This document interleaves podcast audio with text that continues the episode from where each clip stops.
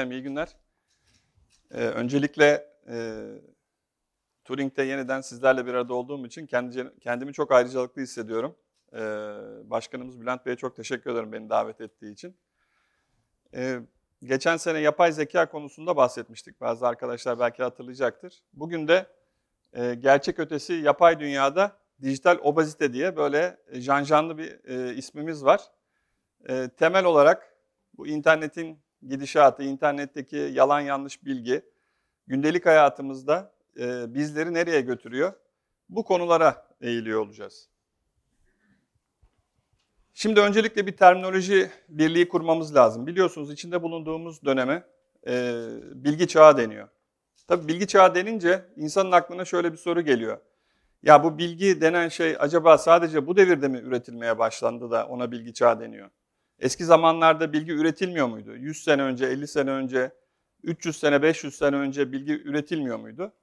Aslında tabii ki biraz e, incelediğimizde, tarihe baktığımızda şunu görebiliriz ki tarihin her aşamasında insanlık bilgi üretmiş. Peki neden o zamanlara işte orta çağ, yeni çağ vesaire denmiş de bilgi çağı denmemiş? Neden şimdi bilgi çağı diyoruz? Bunun aslında temelde iki e, bacağı var. Birincisi her zamankinden çok daha fazla bilgi üretilmekte içinde yaşadığımız çağda. İkincisi de bu üretilen bilgi çok hızlı bir şekilde dünyanın her yerine e, yayılmakta. İşte internet özellikle sayesinde, televizyon, e, diğer medya kanalları sayesinde.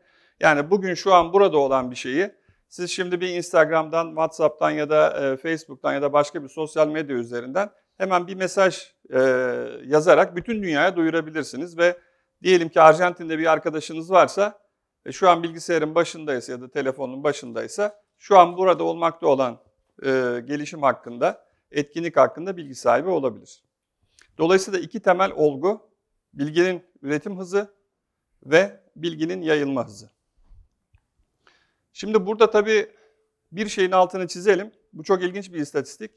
Şu an 2010 yılından beri her iki senede bir dünyada üretilen enformasyon ya da bilgi iki katına çıkmakta. Yani nedir? Diyelim ki 2018 yılındayız. Bugün insanlığın üretmiş olduğu bilgi kümesi 100 birimse 2 sene önce 50 birimdi. Ama 2 sene önce 50 birimdi de o 50 birim ne zamandan 2016'ya kadar geldi diye sorarsanız yüzlerce binlerce yani bilinen tarihten bugüne kadar. Yani binlerce yılda 2016'ya kadar 50 birim bilgi üretildi. 2016'dan bugüne 50 birim daha üretildi. Dolayısıyla 2020 yılında mesela işte bugün 100 ise 200 olacak. Yani inanılmaz bir dramatik bilgi üretiminde artış var. Bir başka bilgi kavramı ile ilgili terminoloji birliği kurmamız gereken şey bilgi dediğimizde ne anlıyoruz? Burada üç temel bilgi olgusu var. Veri, enformasyon ve bilgi. Aslında enformasyon, information kelimesinden geliyor ve Türkçemize işte tam tercüme edemiyoruz. Enformasyon diyoruz ama bu tam Türkçe bir kelime değil. Belki buna en yakın kelimeyi malumat diye tercüme edebiliriz. Information dediğimizde. Aradaki fark ne? Aradaki fark şu. Bilgi ya da pardon veri ya da enformasyon dediğimizde bunlar objektif bilgi kırıntıları. Yani bir devinimin sonucunda ortaya çıkan şeyler. Mesela bugün burada bir konuşma yapıyoruz, konferans veriyoruz. Bu etkinlikle ilgili yüzlerce veri üretebiliriz. Mesela burada kaç kişi vardı? Kaç erkek, kaç kadın vardı? Nerelerden geldiler? Kim hangi sırada oturuyor? Bunların hepsi birer veri olarak dikkate alınabilir. Peki bu veriler bir yere kaydedildiğinde ne olur? İşte o enformasyon oluyor. Bu kaydettiğimiz şey tarih boyunca önce insan belleğinden başlamış. Ondan sonra taşlara, tabletlere kazınmış. Sonra kağıda yazılmış. Şimdi de bilgisayar ortamlarında bilgisayara dijital olarak yazılıyor. Peki bilgi dediğimiz şey ne? Yani veriyi ve enformasyonu belirledik. Bilgi ise bu veri ve enformasyonu işleyerek ondan amacımız doğrultusunda bir şey üretebilmek. Bu ürettiğimiz şey bir cihaz, bir makine de olabilir, bir kavram, bir olgu da olabilir. Dolayısıyla aslında yurt dışındaki özellikle İngilizce terminolojiye baktığımızda içinde yaşadığımız çağa, e, çağa onlar bilgi toplumu değil, enformasyon toplumu diyorlar. Yani alınacak, işlenecek ve bilgi üretilecek. Bilgi çağı, bilgi kelimesinin İngilizce'deki karşılığı olarak knowledge kelimesi kullanılıyor. Bilgi ise artık o süreç tamamlanmış ve bir şey üretilmiş. Bir örnek verelim. İşte e, ceplerimizde akıllı telefonlar var. Bu akıllı telefonlar aslında bir bilgi çağının ürünü. Yani bunun içinde işte koskocaman şu kadar megabaytlık bir e, hafıza alanının küçücük o cihazın içine sığdırılması diyelim ki mühendislerin uzun çalışmaları sonucunda ortaya çıkardıkları bir bilgi. İşte ekranın dokunmatik olması, şöyle yaptığımızda e, büyümesi vesaire. Bunların hepsi birer teknolojik süreç, birer veriyi, enformasyonu işleme süreci. Bunun sonucunda ortaya çıkan bilgi dediğimiz şey bu telefon. O zaman ne oluyor? Bazı toplumlar parasını verip bu bilgiyi satın alıyor. Ceplerinde 3-5 bin liralık telefonla dolaşıyorlar. Bazı ülkeler ise bunları üretiyorlar. Dolayısıyla da biz bilgi toplumu dediğimizde belki de zihinlerimize şöyle bir subliminal mesaj gidiyor. Yani bizim bir şey üretmemize gerek yok. Biz alalım, kullanalım. Paramız yoksa borç alıp satın alalım. Dolayısıyla bilgi toplumu dediğimiz de aslında belki de bir tür atalete düşüyoruz. Birileri veriyi, enformasyonu işliyor. Kim onlar biz bilmiyoruz. Japonlar olabilir, Çinler olabilir, Amerikalılar olabilir, Avrupalılar olabilir. E bize düşen de onu alıp tüketmek oluyor. İşte bu farkı çok e, dikkatle altını çizmemiz lazım. E, bizim ülke olarak, sizlerin genç yetişmekte olan birey olarak dikkat etmeniz gereken şey şu. Ne kadar veri, ne kadar enformasyon üretiyorsunuz, e, kullanıyorsunuz, işliyorsunuz ve ne kadar bundan bilgi üretiyorsunuz. Eğer bunu yapamıyorsanız bilin ki tüketici konumdasınız. Şimdi bu girizgahtan sonra gerçek ötesi ya da doğru ötesi denen kavram nedir? Nereden geliyor? Biraz onu irdeleyelim. Ee, Oxford Üniversitesi'nin yayınları her sene Aralık-Ocak ayında geçen sene en çok kullanılan internetteki istatistiklere bakarak bir kelimeyi yılın kelimesi seçiyor. Bu kelimenin teknolojik bir kelime olması gerekmiyor. Buradaki örnekler teknolojik dünyadan yılın kelimesi seçilmiş örnekler. Mesela işte 2005'te Sudoku ve Podcast'te yılın kelimesi seçmişler. 2009'da Unfriend'i, 2013'te Selfie'yi ve 2016'da da Post-Truth. Post-Truth dediğimiz şey gerçek ötesi ya da doğru ötesi anlamında. Peki bu gerçek ötesi, doğru ötesi nedir? Neden o 2015-2016 yıllarında dünyada bu kadar bir patlama olmuş? Biraz onu irdeleyelim. Şimdi öncelikle bu kelime e, izlendiğinde ilk defa burada fotoğrafını gördüğünüz e, kişinin 1992 yılında yazdığı bir makalede anılıyor.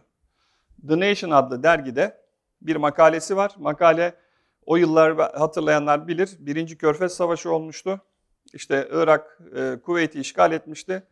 E, koalisyon güçleri de Irak'a girmişti e, Saddam zamanında.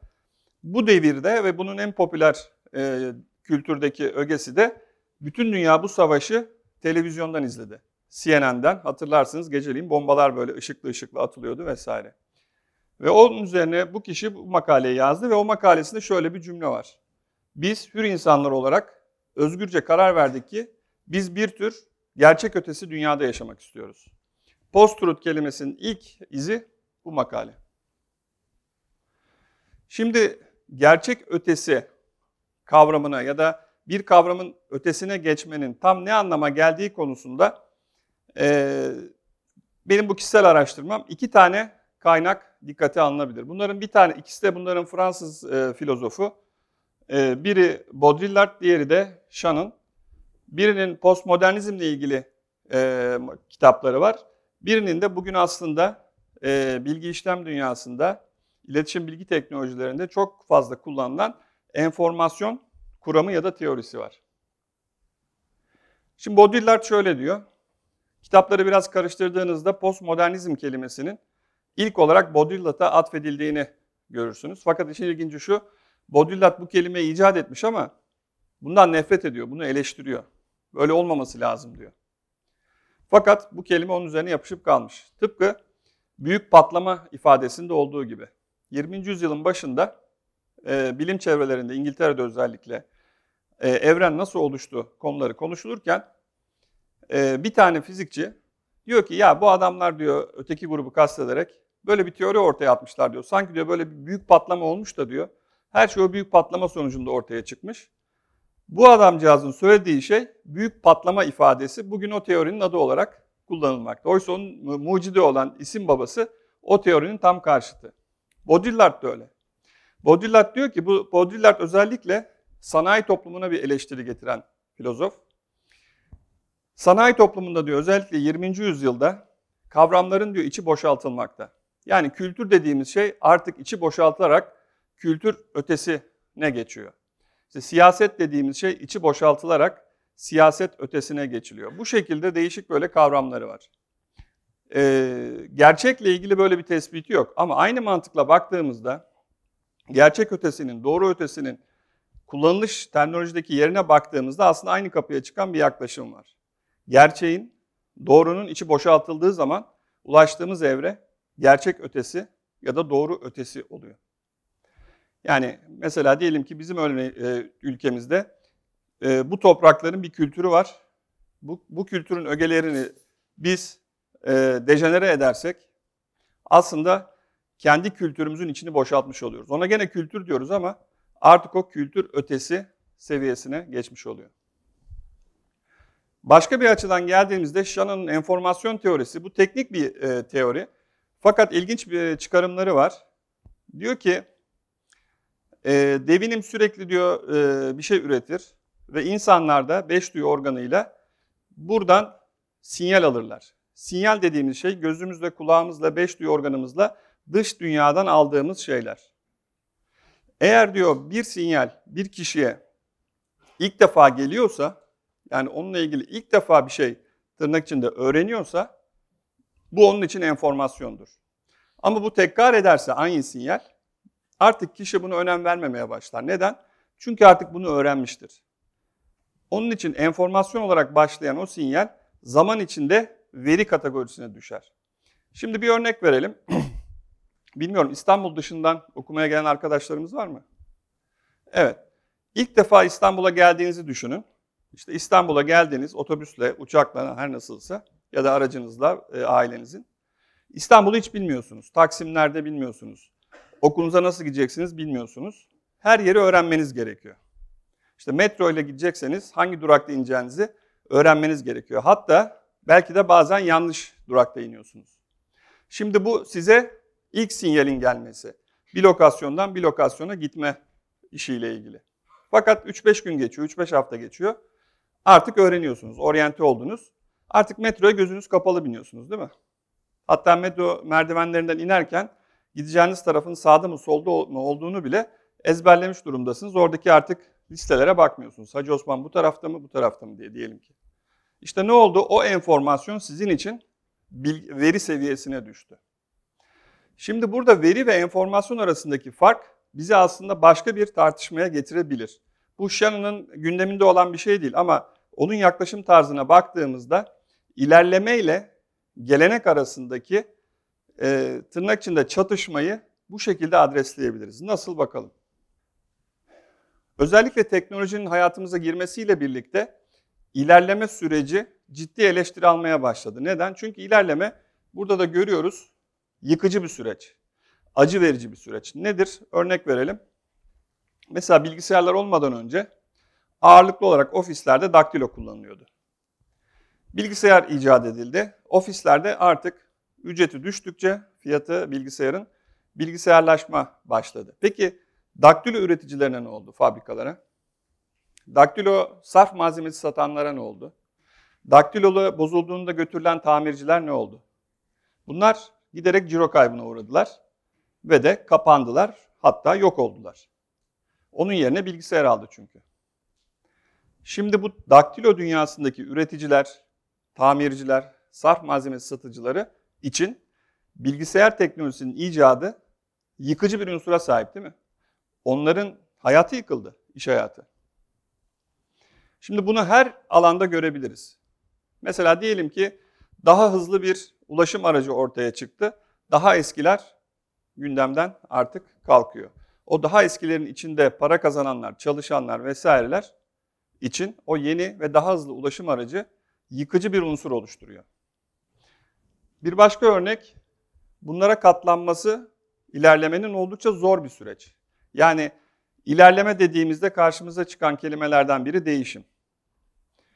Peki geleneğe baktığımızda nasıl bir durum var? Gelenekte daha ziyade zamanın durması gibi bir durum var. Yani şeyleri daha önce öğrendiğimiz, bildiğimiz şekilde yapmaya devam edelim. Dolayısıyla da hiç yeni bir şey öğrenme ihtiyacımız kalmayabilir. Yaşaması kolay bir süreç. Mesela şöyle bir örnek vereyim. Öğrenci arkadaşlarımız, öğretmenler pazartesi günü ya da gittiğinizde üniversitede hocalar size dese ki hiçbir şey yapmanıza gerek yok. Bu haftaki bütün sınavlardan hepinize yüz verdik. İtiraz olan çıkmayacaktır herhalde değil mi? Ya da bir yerde çalışıyorsanız pazartesi günü işveren size dese ki maaşınızı iki katına çıkardık. Aynı şekilde çalışmaya devam edin. Ya kimse kalkıp da ya ne oldu niye maaşımı iki katına çıkardın diye sormayacaktır. Dolayısıyla da sürecin değişmeden ödüllerinin yükselmesi, yani hayatımızın daha iyi hale gelmesi hepimizin arzu ettiği bir şey. Fakat ne yazık ki bu değişim olmadan gerçekleşmiyor. Yani 100 almak istiyorsak çalışmamız gerekiyor. Çalışmanın nesi değişimle ilgili diyorsanız ders çalışmanın, bilmediğiniz bir senden o dersi çalıştığınızda bildiğiniz bir sene doğru bir değişim yaşıyorsunuz. Şimdi kendi hayatınızı düşünün. 5 yaşında, 7 yaşında, 10 yaşındayken yapamadığınız şeyleri düşünün. Bunların çoğunu belki ailenizin, okulun ya da çevrenin baskısıyla öğrenmek zorunda kaldınız. Onları öğrenirken bu zor bir süreçti. Ama şimdi hiçbiriniz herhalde ya iyi ki yürümeyi öğrenmişim, iyi ki annem babam zorlayarak da olsa bana yürümeyi öğretmiş.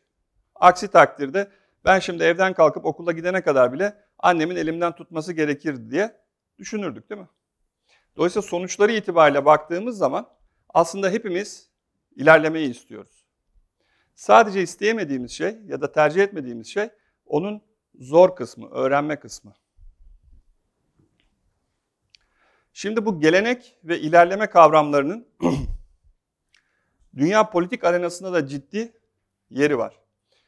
Özellikle 80'lerin sonunda, 90'ların başında dünya arenasında e, işte Doğu bloku denen, işte bu Sovyetler Birliği'nin o zamanki adıyla şimdiki Rusya'nın başını çektiği e, sanayi toplumuna ya da sanayi devrimine tezat oluşturan sistem ortadan kalkınca Batı tarafında yeni bir tırnak içinde rakip ya da düşman üretilmesi gerekti.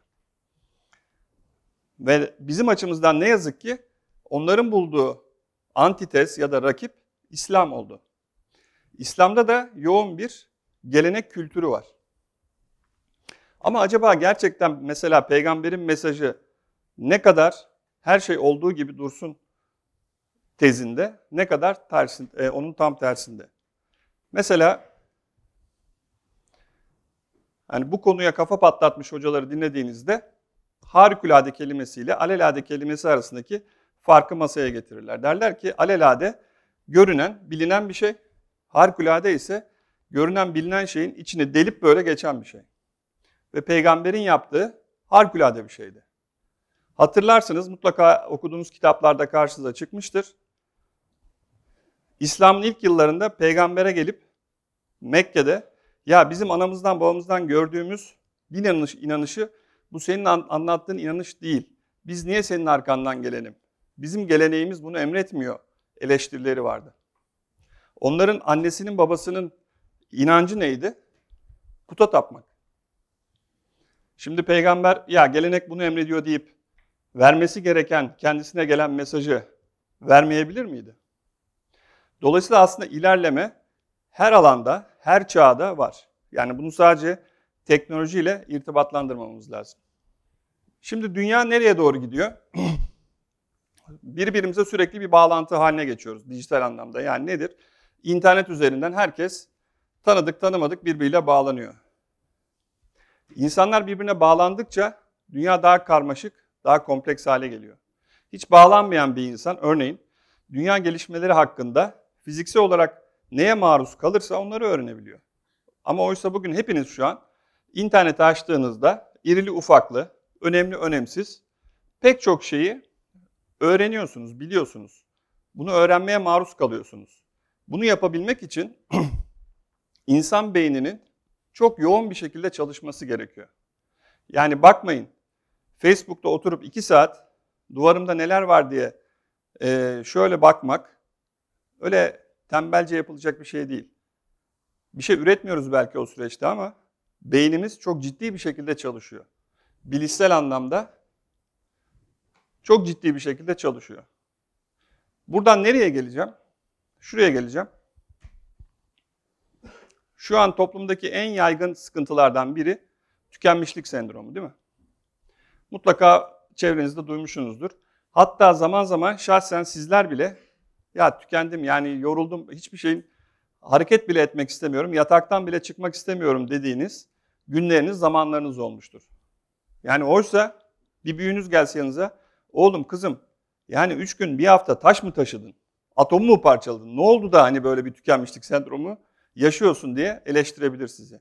Siz de dürüstçe kendinize sorsanız bu soruyu, ya gerçekten ben bu hafta ne yaptım da kendimi bu kadar yorgun hissediyorum? Cevap bulamayabilirsiniz.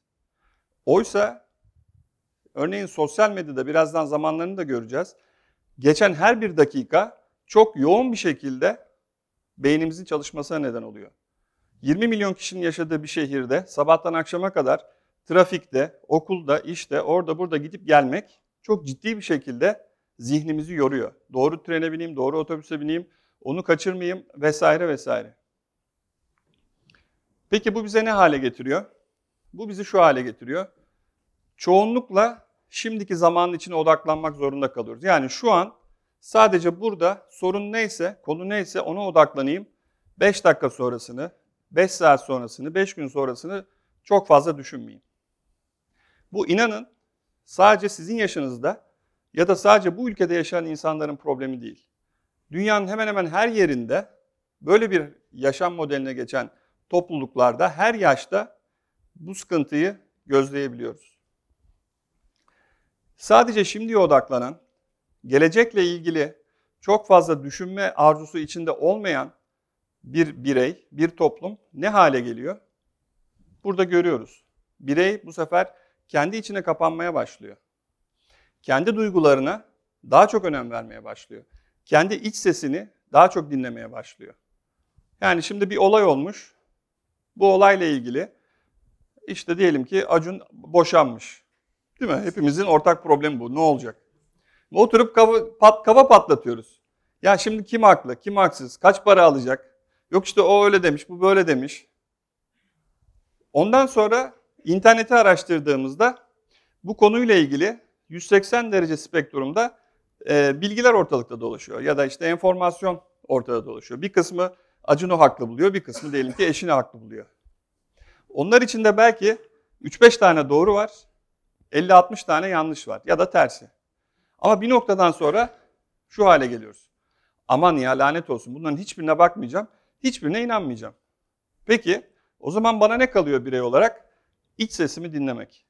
Ya işte Acun böyle biri, karısı böyle. Aslında Acun haklıdır. Ya da işte kadın haklıdır. Şimdi bunu çevrenizde maruz kaldığınız her konu için değerlendirebilirsiniz. Günün sonunda hepimiz artık bunalmış durumdayız ve hepimiz kendi duygularımıza, kendi iç sesimize daha çok önem verir hale geliyoruz. Peki neyi ıskalıyoruz? İşte o bilgi kaynakları içinde gerçekten doğru olan, objektif olan bilgiyi de ıskalıyoruz. Buraya geçmeden önce bir önceki slide ile ilgili şunu da hatırlatayım. Bu iş ne yazık ki bu kadar masumane bir şekilde dünyadaki doğru yalan yanlış pek çok bilgiyle birey olarak bizim maruz kaldığımız etkileşime karışılmadan devam etmiyor. Birileri de ya böyle bir süreç var dur ben bunu manipüle edeyim diyebiliyor. Özellikle de siyaset arenasında. Mesela işte ortaya son bir yıl içinde neler çıktı? Facebook'taki pek çok bilgi Cambridge Analytica firması üzerinden e, alınmış, analiz edilmiş, değişik bilgiler üretilmiş ve işte İngiltere'deki iki sene önce yapılan halk oylamasında insanları manipüle etmek amacıyla kullanılmış. Ya da ne diyelim Amerikan seçimlerinde seçmenlerin o adaya değil de bu adaya, adaya oy vermesi için kullanılmış. gibi gibi bu şekilde örnekleri çoğaltabiliriz. Yani burada bir ciddi anlamda bizim bu yorgunluğumuzu, zihinsel yorgunluğumuzu manipüle etmek isteyen ve bundan çıkar sağlamak isteyen ülkeler mi dersiniz, kurumlar mı dersiniz, kişiler mi dersiniz dünyaya yayılmış durumda. Karşımıza sonuçta çıkan tablo bu. Artık içimden gelen ses ne diyorsa, duygularım, inançlarım hangisi doğrudur diyorsa ben artık onu doğru kabul etmeye doğru bir mail etme sürecine giriyorum birey olarak. Dijital obezite nedir? Ya da bundan kurtulmak için acaba dijital detoks mu yapsak ve gerçek ötesi dünya, bu yalan yanlış bilgi kümesi nerede devreye giriyor? Ciddi anlamda ne kadar çok dijital ortamla kontrolsüz bir şekilde, sağlıksız bir şekilde etkileşim içine girersek, bilinçli kullanıcı olmazsak kendimizi sonsuz bir bilgi yığını içinde buluyoruz ki o bizi dijital obeziteye doğru götürebiliyor. Şimdi bu istatistikler bu yılın başında yayınlandı. Merak edenler, ülke ülke var bu. Bütün ülkelerin istatistikleri var. Sol alt köşede web sitesinin adı yazıyor. Mesela şu an dünyada %50'nin üzerinde dünya nüfusunun insan internete girebiliyor. 4 milyar. Ülkemizde de iyimser tahminle 56 milyon kişi. %67. Her 3 kişiden ikisi Türkiye'de internete giriyor. Günlük internete geçirilen zaman böyle. Dünya ortalamasının biz ülke olarak üstündeyiz. Dünya ortalaması 6 saat, biz 7 saatin biraz üstündeyiz. Bunun ne kadarı sosyal medyada geçiyor? Burada var. Yaklaşık bizim için 3 saat sosyal medyada geçiyor. İşte Facebook nüfusu böyle, Instagram nüfusu böyle, mobil nüfus böyle. Şimdi bu bize bir gösterge. Bütün o yalan yanlış, doğrularla birlikte yalanların da olduğu bilgi dünyasında ne kadar çok zaman geçirdiğimiz, ne kadar çok dijital obez olduğumuz, ne kadar çok tükenmişlik sendromu, sendromuna doğru ilerlediğimizin bir tablosu. 56 milyon ve 7 saat. Şimdi burada soru şu. Eğer sığ bakarsak 7 saatin, bunun 3 saati sosyal medya olacak şekilde, yani bütünle nicel olarak bakarsak bunun bir sıkıntı olduğunu tespit edebiliriz. Ama burada asıl sorun bence nicelik değil nitelik. Yani bu 7 saat boyunca biz ne yapıyoruz? Şimdi şöyle söyleyeyim size. Diyelim ki 4-5 yaşlarında bir çocuğunuz var. Burada da piyano gördüğüm için örneği vereyim. Günde 6 saat, 7 saat piyano çalışması söz konusu. Severek de yapıyor çocuk. Şimdi bu size garip gelebilir mi? Yoksa ya benim çocuğum belki de büyüyünce bir piyano virtüözü olacak. Ben bunun üzerine yatırım yapmalıyım mı diye düşünürsünüz. Oysa burada da bir anomalite var. Günde 7 saat piyanonun başına herkes oturmuyor ki. Dolayısıyla burada o saati, saatleri, 7 saati nasıl geçirdiğimiz öne çıkıyor. Nitelik dediğim şey bu. Dijital obezite kelimesini, bu kavramını ben bu şey çerçevede kullanıyorum. Yani nasıl işte abur cubur dediğimiz yiyecekler, yani yemesi kolay, lezzetli görünüyor, ee, nispeten ucuz ve de hızlı. Hemen giriyorsun işte bir hamburger yiyorsun, bir lahmacun yiyorsun, e, çıkıp gidiyorsun. Aslında buna baktığımızda sağlıklı değil bunlar. Aslında hiçbir şeyin fazlası sağlıklı değil. Yani hiç yemeyelim hani bazı e, diyetisyen hocalar var ya bazı şeylere hiç dilinizi sürmeyin diyorlar. Hani her şeyi kararında kullandığımız, tükettiğimiz sürece sorun yok. Ama aşırıya kaçtığımızda işte 7 saat, bunun 3 saatini sosyal medyada geçirdiğimizde ve niteliksel olarak da bir şey üretmek amacıyla değil de tüketmek amacıyla geçirirsek obezleşiyoruz. Abur cubur yediğimizde fizyolojik olarak obezleşiyoruz. Dijital olarak bu şekilde tüketici kıvamında zaman geçirirsek de zihnimiz obezleşiyor dijital anlamda ve bu bizi tükenmişlik sendromuna doğru götürüyor. Yani çözüm böyle şey çözüm e, uygulamalar mı? İnternete girmeyeceğim. İşte sosyal medyadan çıkacağım, hiç dokunmayacağım. İşte bilgisayarımı hafta sonları hiç ellemeyeceğim. Gideceğim işte bir yerde hafta sonu böyle doğayla iç içe olacağım vesaire. Şimdi dijital dünya aslında bir açıdan baktığımızda özellikle de kültürel kavramlarda hani yeni bir şey değil. Fiziksel dünyadaki doğruları, normlara baktığımızda oraya da uygulayabileceğimizi doğrusuyla yanlışıyla, günahıyla, sevabıyla görebiliriz. Örnek diyelim ki şişmansınız. Ne yapacaksınız? Diyet yapacaksınız. 3 ay diyet yaptınız. 5 kilo 10 kilo verdiniz. Arkasından sonra ne geliyor? Hurra yeniden aynı şekilde yiyip verdiğiniz kilodan daha fazla kilo alma amacıyla geriye dönüş. E şimdi öyle bir diyetin bir anlamı oldu mu? Olmadı. Dolayısıyla hani dijital diyette de ya da dijital detoksta da benzer bir durum var. Yani ben 3 gün kullanmayayım. Ondan sonra ama günde 10 saat kullanayım. E olmadı böyle. Hani bu öğretmenin ya da ebeveynin verdiği ceza gibi. O süre zarfında bir işe yaradı. Ama siz zaten zihninizde onu kabullenmediğiniz için bu süre bir geçsin, ben size göstereceğim deyip tekrar geri döndünüz. Peki burada daha sağlıklı olan şey ne? Daha sağlıklısı bu işin gereksinimlerimiz çerçevesinde bu kaynakları kullanmak. Mesela sizler şimdi üniversite öğrencisiniz çoğunuz. Belki de hayattaki kafanızdaki en büyük sorun hani ben gelecekte ne olacağım? İşte belli bir üniversitede belli bir bölüme gidiyorum. Belli bir uzmanlık alanında meslek sahibi olabileceğim. İşte acaba iş bulabilecek miyim? İşte çalıştığım işte tatminkar ücret alabilecek miyim? Kendimi geliştirebilecek miyim e, uzmanlık alanında? Bunlarla ilgili kafanızda sorular var. Şimdi sizden önceki, sizin yaşınızdaki kişilerden farkınız, en büyük farkınız ve sahip olduğunuz en büyük avantaj şu. Ben ne yapayım sorusuna çok güzel cevaplar bulabileceğiniz bilgi kaynakları elinizin altında.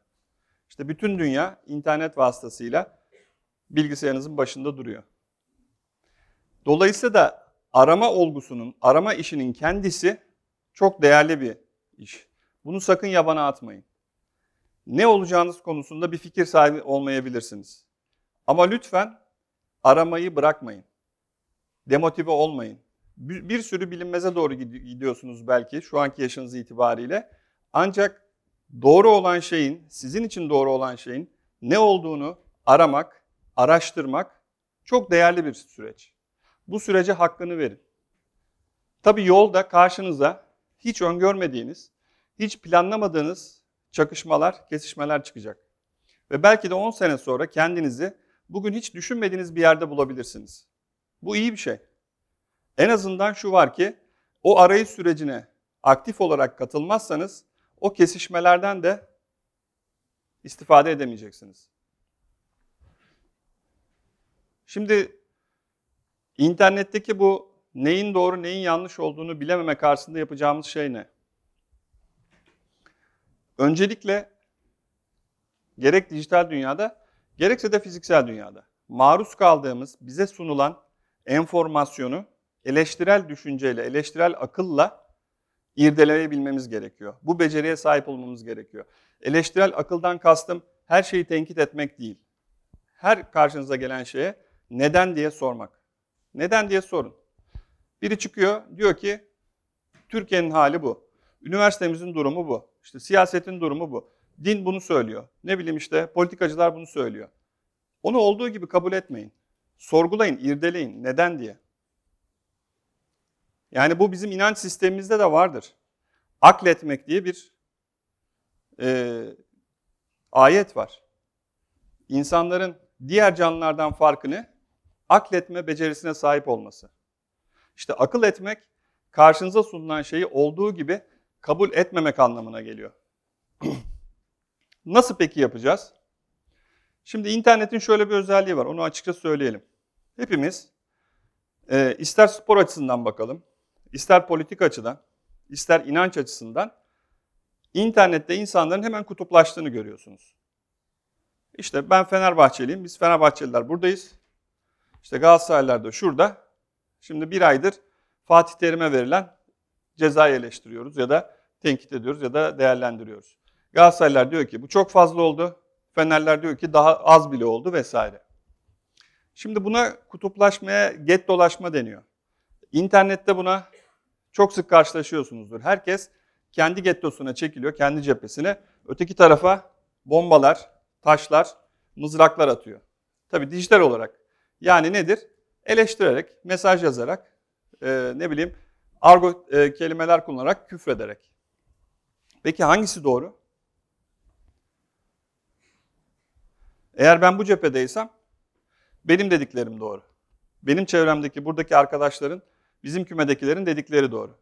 Bu taraftaysam bunların dedikleri doğru. Oysa hepimiz içimizde biliyoruz ki bunun hiçbiri tam doğru olmayabilir. Objektif bir değerlendirme kriteri var ya da olması lazım. Dolayısıyla da bir bilgiyle karşı karşıya geldiğinizde öncelikle o bilginin kaynağını araştırmanız lazım.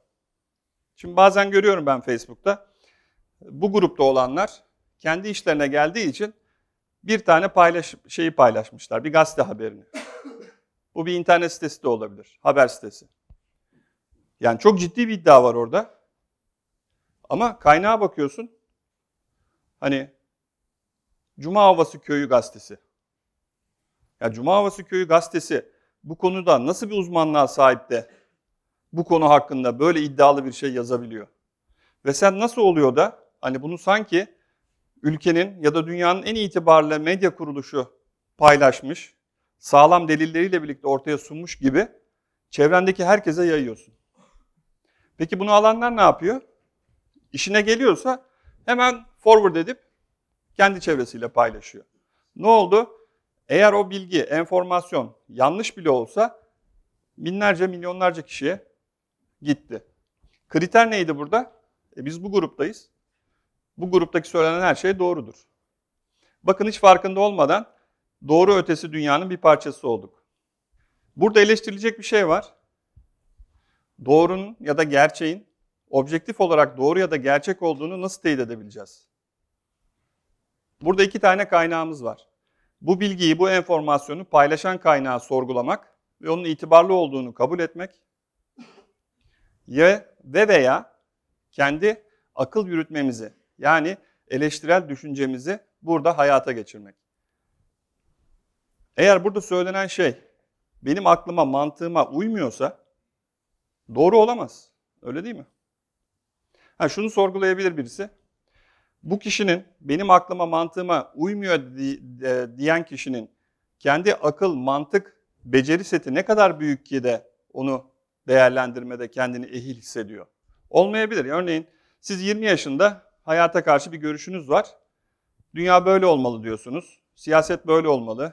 İşte politika böyle olmalı. E, spor böyle olmalı. 40 yaşında bir abiniz ya da ablanız diyor ki çok safsın bebeğim. Sen de 40 yaşına geldiğinde öğreneceksin ki kazın ayağı öyle değil. Olabilir. Bu sizi yıldırmasın. Siz sonuçta o geri bildirimi alarak da önemli olan onu da değerlendirme süzgecinden geçirip kendinizi daha rafine bir noktaya getirebiliyor musunuz, getirmiyor musunuz? Böyle bir durumda karşımıza ne çıkıyor? İşte akşamları televizyonda gördüğümüz tartışma ortamlarındaki kavgalar çıkıyor. Hiç kimse birbirini dinlemiyor. Çünkü herkes kendi kümesindeki bakış açısından konuyu değerlendirmek, eleştirmek istiyor. Gerçek ötesi dünya ile ilgili söyleyebileceğim bir e, başka olgu da şu.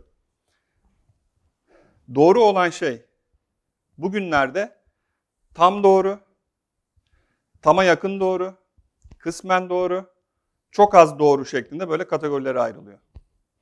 Ya nasıl doğru dediğin şey bir tanedir, gerçek dediğin şey bir tanedir. Bu nasıl olur diye düşünebilirsiniz. Bir örnek vereyim.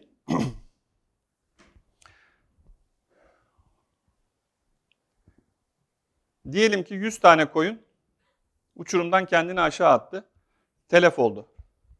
Yani koyunlar biliyorsunuz öndeki nereye gidiyorsa hepsi oraya doğru gider. Şimdi burada değerlendirmemiz ne olacak? Bir tane koyun aslında kendini aşağı atmak üzere karar verdi de ötekileri onu izledi. Dolayısıyla da aslında günahları yok mu? Yoksa hepsi birden uçurumdan aşağı mı gittiler? Bir başka örnek vereyim. 100 tane çadır. Bunlar yanmış.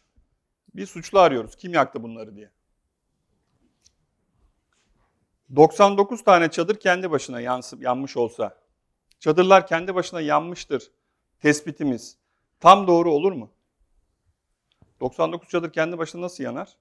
Örnek vereyim. Ben gittim, birinci çadırı yaktım. Birinci çadırdan çıkan alevler ikinciye sıçradı. Ne oldu ikinci? Kendi kendine yandı. İkiden çıkan üçüncüye, üçten dördüncüye, 99. çadırdan da yüzüncüye. E şimdi 100 çadırın 99'u kendi kendine yandı. Oysa bu mahkemelik bir konu olsa, o ilk çadırı kim yaktıysa hepsini yakan o olarak değerlendirilir öyle değil mi? Dolayısıyla dinlediğiniz şeyler içinde televizyonda ya da internette A'dan Z'ye bütünüyle yanlış olmayan metinler çokça karşınıza çıkacaktır. İçinde biraz doğru havası var. Örneğin bir cümle doğru, yanındaki, sağındaki, solundaki, altındaki 20 cümle yanlış. Şimdi bu kişi karşımıza geldiğinde ben doğruyu söyledim deyip sadece o doğru cümleyi savunabilir karşısında ve ona hiçbir şey diyemezsiniz. Dolayısıyla burada cümlenin ya da aldığınız enformasyonun gerçekten tam doğru olup olmadığını irdeleyebilmeniz, işte onu tırnak içinde eleştirel akılla değerlendirebilmeniz gerekiyor. Şimdi bu çerçevede internet faydalı mı, zararlı mı? Ya da sosyal medya. Bunu değerlendirelim. Bir kere şunu unutmamamızda fayda var. Hiçbir araç suçlu değildir.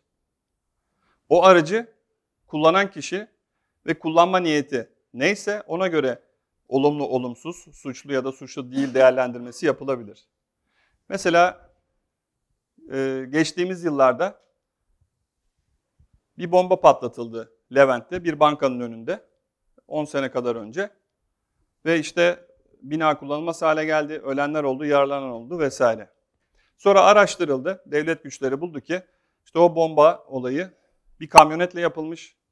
Kamyonetin arkasına işte bomba tertibatı kurulmuş ve o kamyonet e, şey tarafından, Trakya tarafından, otobandan, Tem'den gelmiş.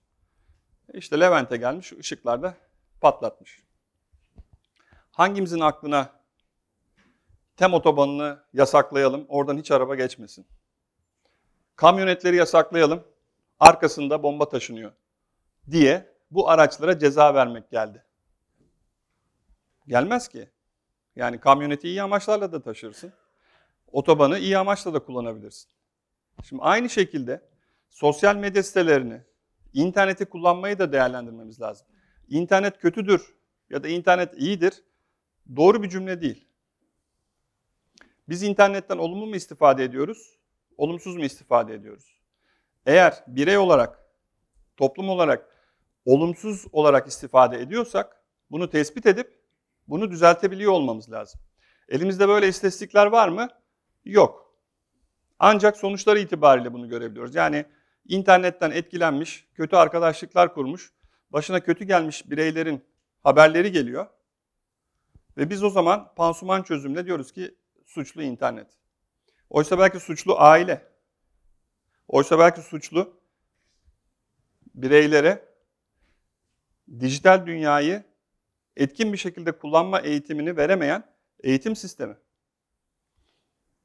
Dolayısıyla burada bizlere düşen tıpkı her konuda olduğu gibi tırnak içinde bilinçli tüketici olmak ya da bilinçli kullanıcı olmak. İkinci önemli şey, ben kesinlikle internette geçirdiğiniz saatleri eleştirmiyorum. Bir saatte kullanıyor olabilirsiniz sosyal medyayı, interneti 10 saatte hiç önemli değil. Önemli olan kendinize şu soruyu sorun. O bir saatlik seans sonucunda yeni bir şey öğrendiniz mi? Öğrendiğiniz şey doğru mu, gerçek mi? Ve sizi hayatta bir yere doğru giderken, dost doğru bir yolda ilerlerken bir sonraki adım atmanızda fayda sağladı mı? İki, siz doğru gerçek bildiğiniz bir şeyi internette paylaşıp aynı şekilde olumlu bir şekilde birilerinin hayatını değiştirebildiniz mi? Bu sizin sizden büyükler de olabilir, sizden küçükler de. Eskiden öğretme süreci genellikle büyükten küçüğe doğru gidiyordu. Dijital dünyada bu iş biraz değişti. Yani hiçbirimizin herhalde annesi babası şu an sizden daha iyi dijital kullanıcı değil. E, garip anneniz ya da büyük anneniz işte diyelim ki sizin yüzünüzü görebilmek için o telefondaki şu tuşa basıp kızım oğlum nasılsın iyi misin diye sizinle görsel konuşma yapabilmek için o telefonu öğrenmek zorunda kaldı. Ona kalsaydı öğrenmeyecekti. Dolayısıyla bizim kendi küçük çevremizdeki insanları bile öğrenebildiğimiz kadarıyla bu becerilerle donatmamız gelecek 10 yıllarda ülkemizin çok daha ileri gitmesi açısından çok önemli. Teknolojinin yıkıcılığı demiştik. Bir örnek burada da verilebilir. Benim rahmetli annemin bir, onlar da rahmetli oldu, bir komşuları vardı. Bu 90'lı yılların başında oluyor. Bir gün Mehmet amca eve geliyor. Masanın üzerine bir, bir şey atıyor. Eşi de Melahat teyze ne oldu diyor. Ya diyor bugün emekli maaşı almaya gittim diyor bankaya. Evet. Bankada diyor bütün emeklileri diyor böyle bir şey dağıttılar diyor. Dağıtılan dediği şey de banka kartı ATM'lerden kullandığımız. Bize dediler ki diyor bundan sonra maaşlarınızı bu kartla alacaksınız. Dışarıya da bir makine koymuşlar diyor. Galiba diyor devlet artık bize diyor emekli maaşı vermeyecek. Bir ay boyunca gerçekten inanmazsınız bu stresle yaşanıyor. Acaba bir sonraki ay bankaya gittiğimizde bu zamazingo ile maaş alabilecek miyiz, alamayacak mıyız? Bir ay sonra maaş heyecanla gidiyorlar. İşte orada bir tane bankadan memur görevlendirmiş. Amca teyze gel bak kartı böyle takacaksın. Bak şifre gelecek işte şifreyi böyle gireceksin. Bak param burada gördün mü? Şuna basacaksın alacaksın. Akşamleyin uçarak eve geliyor. Tamam diyor yani maaşı aldık. Bundan sonra böyle yapacağız. Şimdi bu tür teknolojik gelişmeler hani sizin yaşlarınızdaki kişiler için adapte olması çok kolay. Ama belli bir yaştan sonra adapte olması inanın zor. Onun için de bu zorluğu dikkate alarak bizim kendimizden büyük kişilere de bunları öğretebiliyor olmamız lazım. Onlar açısından da 90'lı yıllarda belki de yıkıcı teknoloji banka kartıydı. Sizin için şu an hiçbir şey olmayan, ne ya banka kartı kullanmasını kim bilmiyor diyeceğiniz bir şey. Artık işte şehirler arası konuşmalara falan girmiyorum. Onları mutlaka duymuşsunuzdur. Ee, teknoloji her hayatımızın her alanına bu şekilde sirayet etmiş durumda. Özetlemem gerekirse, toparlamam gerekirse bilgi çağı aslında bizden bilgi üretmemizi bekleyen bir çağ. Çevremizde gördüğümüz veriyi, enformasyonu toparlayacağız. Bunları elekten geçirip doğrusunu yanlışını ayıracağız. Doğru olanları alacağız ve bir bilgi üreteceğiz. Bilgi üretebilmemiz için kafamızda bir soru olması lazım. Bir şeyi arıyor olmamız lazım. Ben Türkiye'deki hangi sorunu çözeceğim? Ben kendi uzmanlık alanımda hangi taşın üstüne hangi taşı koymak istiyorum? Benim akademik ya da pratik bir sorumun, bir iddiamın, bir problemimin olması lazım kafamda. Ki onu çözmek için bu veriyi, enformasyonu toparlayayım. Ondan bir bilgi üreteyim. Bunu yaparken karşıma çıkacak bilgi hazinelerinin doğrusundan çok yanlışıyla dolu olduğunu bileceğim ve bunu ayıklamasını öğreneceğim. Bunun için çapraz kontrol yapacağım. Cuma Havası Köyü'nün gazetesi o konuyla ilgili böyle bir haber yazmışsa hemen gidip başka kaynaklara, güvendiğim başka haber kaynaklarına bakacağım. Acaba gerçekten orada da bu haber var mı yok mu? Ve internetin manipülasyona açık olduğunu unutmayacağım. Bakın yapay zeka, büyük veri analizi, makine öğrenme gibi kavramlar bugün çok iyi amaçlarla olduğu gibi çok kişisel ya da kötü amaçlar için de kullanılabiliyor. Bizim internetteki her hareketimiz, sosyal medyadaki her hareketimiz bir veri olarak analiz edilmeye açık. Bunlar analiz ediliyor ve bize ona göre bir sonraki içerik sunuluyor. Mesela diyelim ki e, bir alışveriş sitesiyle ilgili bakıyorsunuz. Bir acaba kendime çizme mi alsam falan diye. Ertesi gün cep telefonunuzda ya da bilgisayarınızda çizmelerle ilgili reklamlar çıkmaya başlıyor. Nereden biliyor bunu? Bizim hangi neyi aradığımız sürekli bir yerlere analiz olarak, veri olarak akmakta ve bunlardan istifade edilmekte. Dolayısıyla karşınıza çıkan her şeyi lütfen altını çizerek söylüyorum. Kesin doğru olarak lütfen kabul etmeyin. Kimin sözüne itibar ediyorsanız, bu bir kişi olabilir yaşamınızdaki, bir büyüğünüz olabilir, bir aile ferdi olabilir, ee, okuldan samimi olduğunuz, sözüne, duruşuna itibar ettiğiniz bir hocanız olabilir, bir büyüğünüz olabilir. Bunlara danışın. Hangi haber sitesine bakacağım işte, herkes bir yana tutmuş, birileri orada, birileri burada diyorsanız, çevrenizdeki insanların sözlerine itibar edecek şekilde onlara danışın. Ama mutlaka ve mutlaka maruz kaldığınız her enformasyonu eleştirel akıl süzgecinden geçirerek değerlendirin. Diyorum, sözlerime son veriyorum. Beni dinlediğiniz için çok teşekkür ederim. Sorularınız varsa cevaplayabilirim.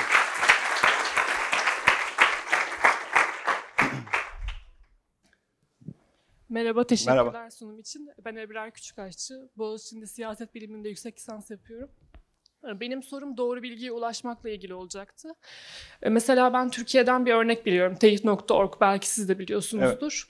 Hani tamam çok güncel olarak her şeyi yapamıyorlar ama bazı şeyleri yakalayabiliyor. Yani bazı fotoğrafların montajlı olduğunu, bazı rakamların hatalı olduğunu mesela yakalayabiliyorlar güncel haberlerde.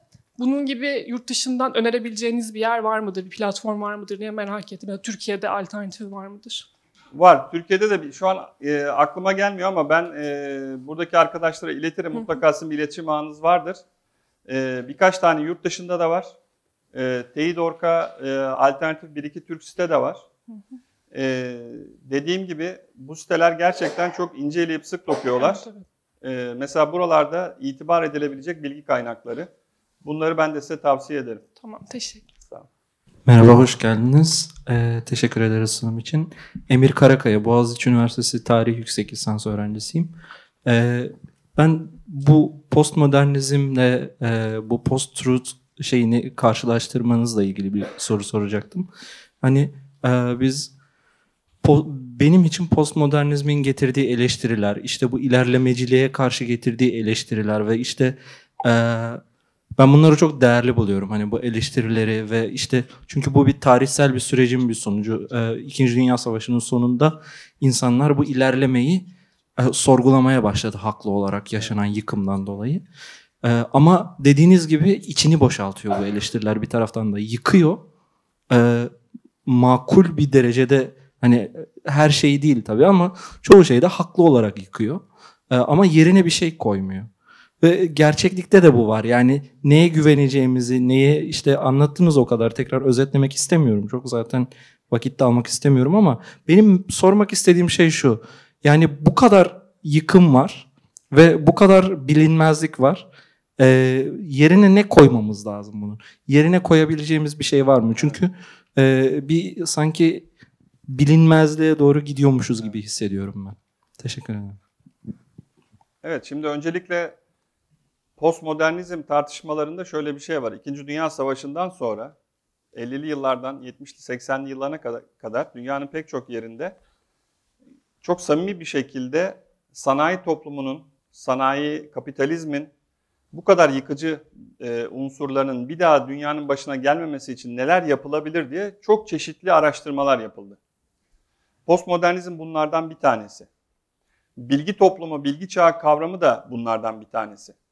Fakat bu bilgi çağı, bilgi toplumu kavramının çok fazla batıda o anlamda dört elle sarılmamasının bir sebebi var.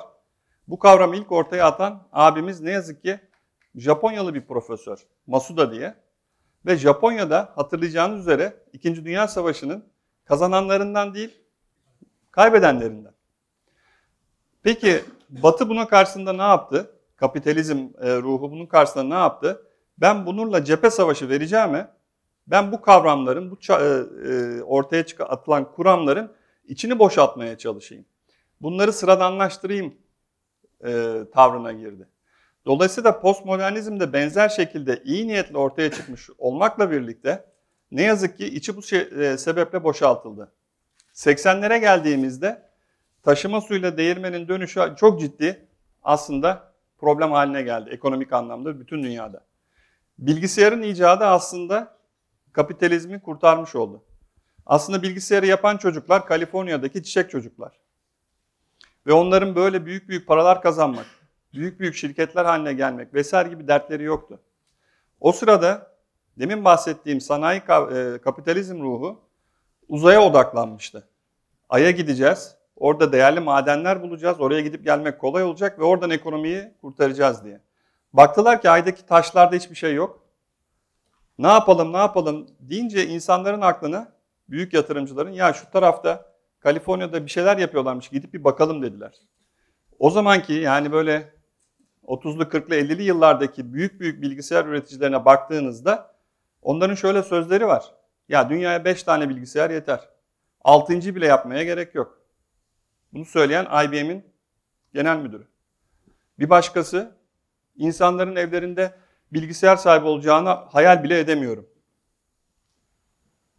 Şimdi 2008'e geldiğimizde 80'den beri gelen Can Smith'i işe yaramaz hale geldi.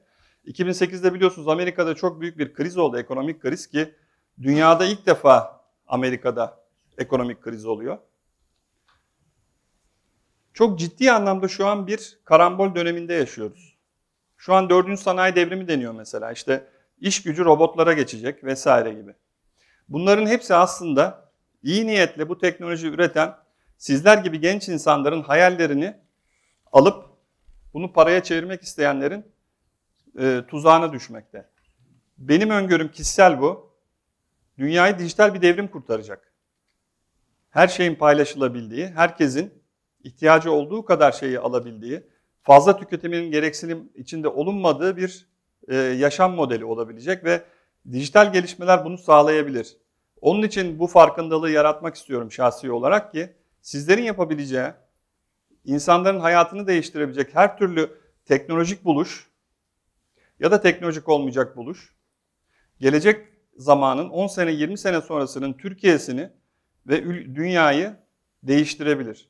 Yeter ki bunun tuzağına düşmeyin. Şu an bana sorarsanız tuzağa düşmemiş bir teknolojik inovasyon var mı diye Facebook'undan Google'una şusuna busuna kadar hepsi düşüyor. Niye? Bir noktadan sonra o ceplerinde para olan abiler, abiler, ablalar geliyor. Diyor ki biz senin şirketine bir 100 milyon koyalım. Sen bize şu kadar hisse ver. Ve oradan alıp sanayi toplumunun, kapitalizmin e, dümen suyuna sokuyorlar. Fakat sizin avantajınız şu. Dünyada ne olup bittiğini her an izleyebilme imkanınız var. Dolayısıyla da bir sonraki dünyanın ağzını açık bırakacak şeyi bu odadaki bir arkadaşımız yapabilir. Benim umudum var. Buyurun. E, Merhaba Nursena Tuncay ben. Marmara Üniversitesi Diş Hekimliği Fakültesinden. Sorum daha çok kişisel bilgilerimizin e, kullanılması ile ilgili olacak. Biz e, kişisel bilgilerimizin kullanılması ve buna göre bize uygun olan reklamların çıkarılması veyahut e, baktığımız gönderilere göre hangi alanlara daha yatkın olduğumuza göre seçim hatta oy sonuçlarımızın etkilenmesine nasıl bu kadar çabuk alışabildik ve e, buna, buna karşı bir rahatsızlık duymak bir şeyi değiştirebilir mi? Evet, buna nasıl kolayca hazırlanabildik? Çünkü e, bu altyapılar, bu sosyal medya ortamları bireyin bir zafiyet duygusu üzerinde oynuyor. O da toplum içinde kabul edilme beklentisi. Yani bir şey paylaştığınız zaman gözünüz sürekli oraya gidiyor değil mi? Bir saat sonra, 15 dakika sonra, 3 saat sonra kaç like almışım, kaç yorum yapılmış vesaire. Tanınmak istiyorsunuz, kabul edilmek istiyorsunuz toplum içinde. Ve bu size bedava sunuluyor. Bundan dolayı bunun karşılığında ben de farkında olmadan hani bir sosyal medya sitesine ilk abone olduğumda hiçbirimizin okumadığı böyle 20 sayfa bir kullanıcı şeyi var ya mutabakatı. Okey deyip geçiyoruz. İşte oralarda aslında diyorum ki ben tamam benim bilgilerimi de sen alıp inceleyebilirsin. Aslında bu işin formülü orada. Ee, bununla ilgili Avrupa Birliği'nde ve Türkiye'de özel kanunlar çıkarıldı. Kişisel Verileri Koruma Kanunu Türkiye'deki adı. Siz ister dijital olsun, ister herhangi fiziksel bir şey olsun. Sizin şahsınıza ait bilgileri bir kurumun kullanıp kullanmadığını, saklayıp saklamadığını, başkalarıyla paylaşıp paylaşmadığını sorgulayabilirsiniz. Böyle bir sorma hakkınız var. O kurumun size cevap verme yükümlülüğü var. Eğer belli bir süre içinde cevap alamazsanız başvurabileceğiniz Kişisel Verileri Koruma Kurumu var. Dilekçenizi oraya başvurup da ben bu şirkete CV'mi göndermiştim. Sonra da CV, beni işe almadılar. CV'mi imha edin dedim. Bana cevap dönmediler dediğinizde gel bakalım kardeşim sen o CV ile ne yapıyorsun diye gidip o kurumu sorgulama yetkileri var. Onlara ceza verme yetkileri var. Ve bu çok ciddi bir ihlal olursa sadece para değil, hapis cezası da söz konusu. Bir örnek vereyim. Şenol Hoca'nın başına bir şey atılmıştı. Dikiş atıldı biliyorsunuz. Hangi maçta hatırlamıyorum ama. Sonra da bu Fenerbahçe maçı mıydı? Fotoğraf çıktı. Hastanede dikiş atılmış haliyle. İşte hani hiçbir şey olmadı kardeşim. Yalan yanlış bilgi veriyorsunuz. Baksanıza adama kaç dikiş atıldı diye. Sonra o hastaneyi bu sebepten mahkemeye verdiler. Sen o fotoğrafı nasıl servis ettin diye. Yani bunlar çok değerli. Bu konulara duyarlı olmamız lazım. Hiçbir zamanda olmadığı kadar çok bireyin e, bilgilerini koruma hakkımız, hukukumuz var şu an Türkiye'de. E, verdiğiniz için bilgiler için teşekkür ediyorum. Benim ismim Ömer Faruk. E, İstanbul Üniversitesi Eczacılık Fakültesi 4. sınıf öğrencisiyim. E, sunumunuzun başında bir takım bilgiler sunmuştunuz. Mesela Big Bang teorisinin mucidinin bu fikrin karşıtındaki kişinin olması. Aynı şekilde postmodernity için de böyle. Peki bunun sebebi neydi? Ben bunun hakkında biraz bilgi öğrenmek istemiştim. Teşekkür ediyorum. Ee, benim bildiğim kadarıyla o profesörün başka bir teorisi vardı. O da e, kendi teorisini e, savunurken karşı tarafı biraz da e, basitleştirmek, küçültmek için ne lan bu büyük patlama gibi bir şey yapmışsınız gibisinden. Fakat o laf öyle bir şekilde dillere pelesenk oldu ki o günden bugüne kadar geliyor. E, postmodernizm kavramı da öyle. Demin arkadaşın sorusuna da e, verdiğim cevapta onun şeyini bulabiliriz. Şimdi kapitalizm dünyasında, sanayi toplumu ruhunda şöyle bir şey var. Hiçbir zaman antitez olarak karşısına çıkmış olan bir düşmanı bodoslama cephe savaşıyla aşağı indirmeyi tercih etmeyebiliyor. Bunun karşılığında onun içine sızayım, içeriden onu çökerteyim yaklaşımına girebiliyor. Mesela sizin şu an gerek Türkiye'de gerek dünyada iyi niyetle kurulan pek çok sivil toplum kurumu olduğunu düşünebildiğiniz şeyler olabilir kurumlar. İşte doğayı korumak için, şunu bunu korumak için. Peki acaba bir sivil toplum kurulumu örneğin bir şey üretip satmadığı için bir ofis tutma, bir etkinlik düzenleme parasını nereden buluyor? Yıllar sonra geçiyor ortaya bir çıkıyor ki aa bir bakıyorsun o kuruma el altından tam da o kurumun savunduğu şeylerin zıttında olan kurumlar para yardımında bulunmuş. Onların yaşayıp ondan sonra da içine birkaç kişi koymuş bir bakıyorsunuz o kurum 3 sene 5 sene sonra yok oluyor gidiyor. Dolayısıyla da biraz bel altı durumlar var orada. Ben e, Pardon, buyurun. E, Muhammed Vehbi Sevimli ismim. E, buradayım. Göremiyorum. Heh, pardon. Yıldız Teknik Üniversitesi Makine Mühendisliği 3. sınıf öğrencisiyim. E, ilerleme ve gelenekten bahsetmiştiniz. E, orada ben şuna değinmek istiyorum. E, bu 5 Mayıs 1789'da Fransız ihtilaliyle beraber bizim geleneğimizin temellerine, köklerine dinamitlendi. Yani bizim geleneğimizde çok güzel bir teşkilat vardı. Ahilik Teşkilatı.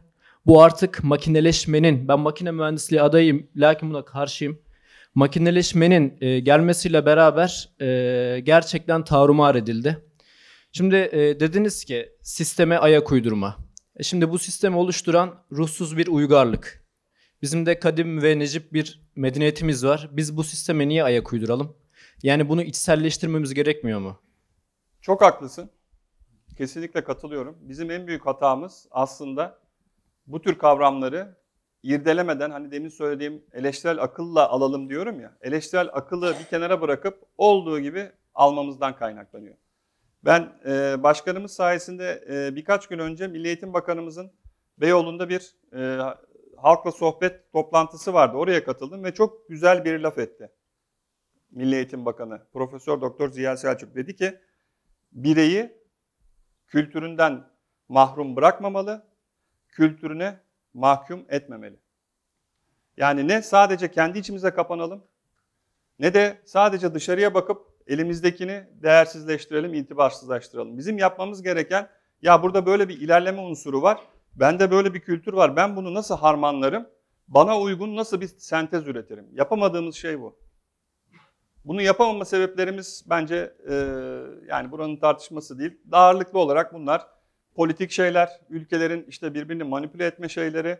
Ama hani bize düşen doğru bildiğimiz şekilde bu sentezi yaparak hayatta ilerleyebilmek. Ya gitgide 1984'teki insan tiplemesine ve toplum tiplemesine doğru maalesef gidiyoruz. Yani George Orwell'ın o açıkçası ben Türkiye'ye baktığım zaman da bunu e, maalesef görüyorum yani bizde özellikle öğrenci kesimde.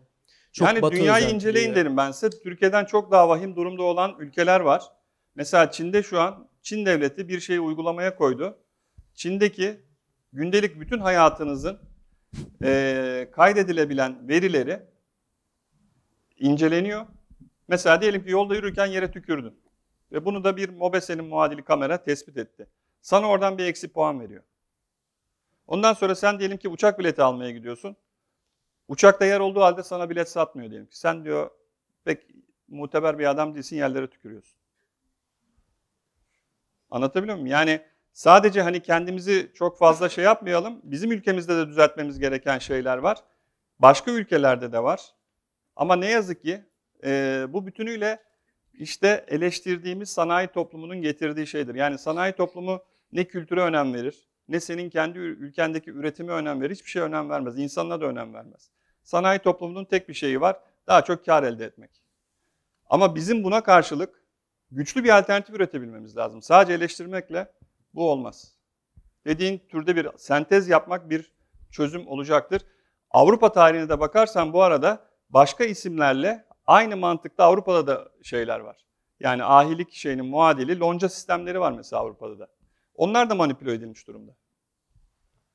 E, sunumunuz için teşekkür ederim. Ben Büşra Nakipoğlu. E, İstanbul Teknik Üniversitesi'nde kimya mühendisiyim, yüksek lisans yapıyorum. E, ben geçen seneki sunumunuza da katılmıştım ve daha sonrasında hatta e, size şey sormuştum. Black Mirror gibi dizilerin insanları umutsuzluğa e, taşımasını ve hani sizin hala umutlu olmanızı e, değişik bulmuştum. Çünkü ben çok umutlu bir şekilde bakamıyorum genç bir nesil olmama rağmen.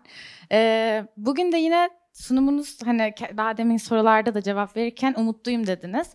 Ben bunu e, mesela sosyal medyada işte çok zaman geçirmeyip daha çok merak ve bilgi açısından kendimi doldurmayı işte farklı alanlarda yapmaya çalışıyorum. Sosyal medyayı dondurarak, işte çevremdeki insanları gözlemleyerek. Ama gözlemlediğimde mesela lisans öğrencileri, arkadaşlarım ya da çevremde baktığım insanlar çok bu farkındalığa erişebildiklerini düşünmüyorum açıkçası. Ve bunlarla ilgili konuştuğumda da ya da işte buna yöneltmeye çalıştığımda da e, çok başarılı olamıyorum. Yani hani bu böyle bir e, misyonu da yüklemeye çalışmıyorum kendime ama şöyle düşünüyorum. Yani yapabildiğim etki hani güç güç hani kimin elindeyse o etki ona göre daha çok potansiyel olarak artıyor ama benim yapabileceğim çevreme etkileyebilmektir.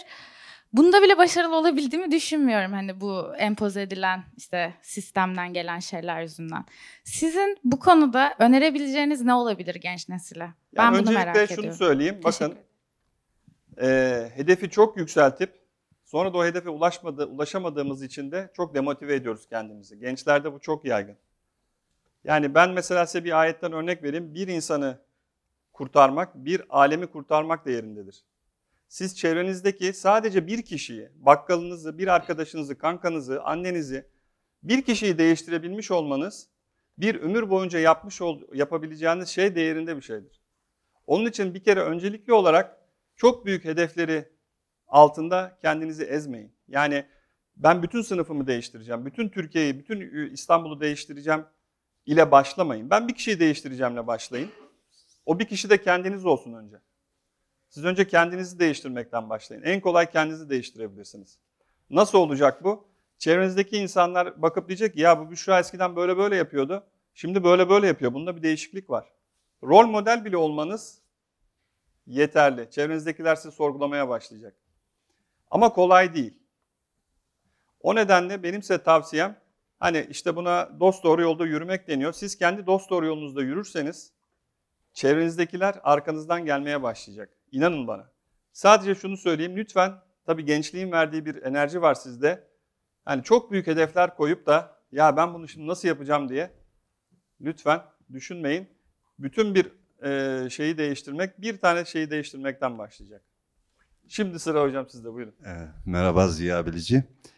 Ee, Şimdi ben zor beğenen bir adamım. Çok beğendim e, sunumunuzu. Arkadaşlar e, yani belki farkında değiller ama bu tür şeyleri e, günlük e, artık değişen şeyleri e, bir felsefeyle e, sunmak e, çok mahir bir şey ister. E, Tanol Bey'i ilk defa tanıyorum ben. Ama bir e, şahsi derinliği var. Konuşmalarından, e, satır aralarından onu çıkarıyorum. ve güzel de bir sunum yaptı. Ee, şimdi benim e, geçen gün hanımla muhabbet ederken ben sosyal medyayla çok geç tanıştım. Aslında bilgisayarla Türkiye'de en erken tanışan insanlardan biriyim. Sosyal medyayla geç tanıştım. Bir ara böyle takıntı oldu. O kadar çok şey, seyrettim ki. e, beni artık hiçbir şey şaşırtmamaya başladı. Yani böyle e, 3-5 ay seyredince e, sonra şunu fark ettim. Bir insan kendisini şaşırtan şeylerle heyecanlanıyor. Ve e, bir süre sonra artık e, sıradanlaşıyor. E, şimdi gençler, bu sosyal medyayı çok kullanan gençlerin ben bir süre sonra artık yeni hemen hemen hiçbir şey çıkmayacağı için şimdi üç boyutlu e, şeyler, grafikler geldi e, ve hani eskiden mesela biz gördüğümüzde çok heyecanlandıran, şimdi mesela çok rahat bizi çok şaşırtacak şeyleri e, filmlerde olsun, şeylerde olsun sunuyorlar. Artık e, çok heyecanlandırıcı şey kalmadı ve giderek de azalacak diye düşünüyorum bunu. Şunu soracağım yani şöyle bir beklentimiz olabilir mi? Gerçek hayatta ne bileyim yani bir kızı sevip ona ulaşamamak, e, onunla e, işte ilişkisini geliştirmek için uğraşmanın heyecanı çok daha büyük bir heyecan olup da artık bu sosyal medyanın ya da in- internet dünyasının kendisine sunduğu şeylerden kopmalar başlayabilir mi? Böyle bir beklentiniz var mı? Evet güzel bir soru. Aşık Veysel demişler aşk nedir diye. Aşık Veysel demiş ki seversin kavuşamazsın aşk olur. Ee, şimdi dediğiniz türde tatmin olmama olgusu aslında bütünüyle kapitalizmin bu teknolojileri suistimal etmesinden kaynaklanıyor. Çünkü onlar ya bu ne güzel bir şey istiyor. İnsanlar birbiriyle etkileş- etkileşim halinde olsun derdinde falan değil. Ben ne kadar çok insanı buraya getiririm ve buradan mesela para nasıl kazanabilirim? Şuraya reklam koyarım, reklam. Dolayısıyla sürekli ateşin altını şey tutması gerekiyor. Var ki mesela Avrupa'da, Amerika'da örneğin bazı istatistikler var ki Amerika'da deniyor ki işte bu sene sadece 2 milyon genç Facebook'tan çıkacak. Araştırmışlar neden diye. En popüler sebep olarak ortaya çıkan şeylerin başında şu geliyor. Ya annemin babamın olduğu yerde benim ne işim var? Hani hafta sonu kızla diyorsunuz ya kızım oğlum gel şurada beraber bir şeye gidelim. Aman anne ya aman baba ben sizle mi geleceğim? Ben arkadaşlarımla takılırım diye. Şimdi onun dijital versiyonu da çıkmış durumda. Ama bu talihsiz bir şey. Çünkü oradan gerçekten çok büyük istifadelerde bulunabiliriz. Özellikle de şu an ekonomisi diyelim ki işte topraklarında petrol olmayan, doğal kaynak olmayan, o nedenle de sanayi toplumunu kıyısından köşesinden yakalamış ülkeler için çok büyük bir nimet. Ama yeter ki biz bunu üretim amaçlı kullanalım. Eğer tüketici amaçla kullanırsak bu dediğiniz şey olacak. Tersten de gelelim. Böyle kopmaları gördüğümüzde bunu bence iyi bir şey olarak değerlendirmeyelim. Demek ki hala tüketim olgusunu, tüketim refleksini aşamamışız ki biz de işte demin arkadaşımızın söylediği gibi makineci arkadaşın aynen olduğu gibi kopyalıyoruz ve tüketim e, selinin içinde akıp gidiyoruz diye. Evet sanırım zamanımız doluyor. Son bir soru alıp bitirelim. Ee, Merhaba, öncelikle sunumunuz için teşekkür ederim. Benim adım Nedim Ali, Boğaziçi Üniversitesi'nde çeviri bilim okuyorum. Ee, sorum şu, şimdi biz e, 20 yaşlarında falan bir nesiliz, genciz ancak bizden de küçükler, daha bebekler e, artık bu e, gerçek ötesi ortamla tanışıyor. YouTube videolarıyla olsun, e, telefon oyunlarıyla olsun. Ben bu bizden sonra gelecek neslin nasıl bir hale geleceğini çok merak ediyorum. Çünkü dünyayı kavramaya başladıkları andan itibaren bu ortamın içine giriyorlar. Sizin e, nasıl bir yorumunuz var bununla Evet. alakalı? Neler bekliyorsunuz? Bunu sormak Şimdi istedim. tanımladığımız kümeye Z kuşağı deniyor. Sizler Y kuşağı alıyorsunuz genellikle. Bu dijital kuşakların ilki sizsiniz. Bu Z kuşağının nasıl olacağı ile ilgili çok ciddi kafa patlatılıyor ama ne olacağı konusunda daha ortada e, net bir tablo yok. Ama bazı göstergeler var. Mesela 10 sene 20 sene sonra bugün insanların yaptığı pek çok işi makineler yapıyor olacak. Bunu sanmayın ki insan görünümlü robotlar yapıyor olacak. Yani çöpleri toplayan bir robot e, Ahmet amca olmayacak. Çöp arabasının kendisi çöp de toplayan işleve sahip olacak. Dolayısıyla da insanın böyle bir dünyadaki konumunun ne olacağı çok ciddi bir tartışma konusu. Buna verebileceğim hani şöyle olacak diyebileceğim bir cevap yok ama sizlerin yönlendirmesi geleceği şekillendirecek. Onun için lütfen size tavsiyem şu. Pasif olarak kenarda durup bakalım ne olacak diye gözlemeyin. Hepinizin gelecekle ilgili bir sorumluluğu var. kendi çevrenizde nasıl bir ülke, nasıl bir şehir, nasıl bir dünya olmasını istiyorsanız hepsi sizin elinizde. Sadece Amerikalıların, Avrupalıların elinde değil. Çok teşekkür ederim.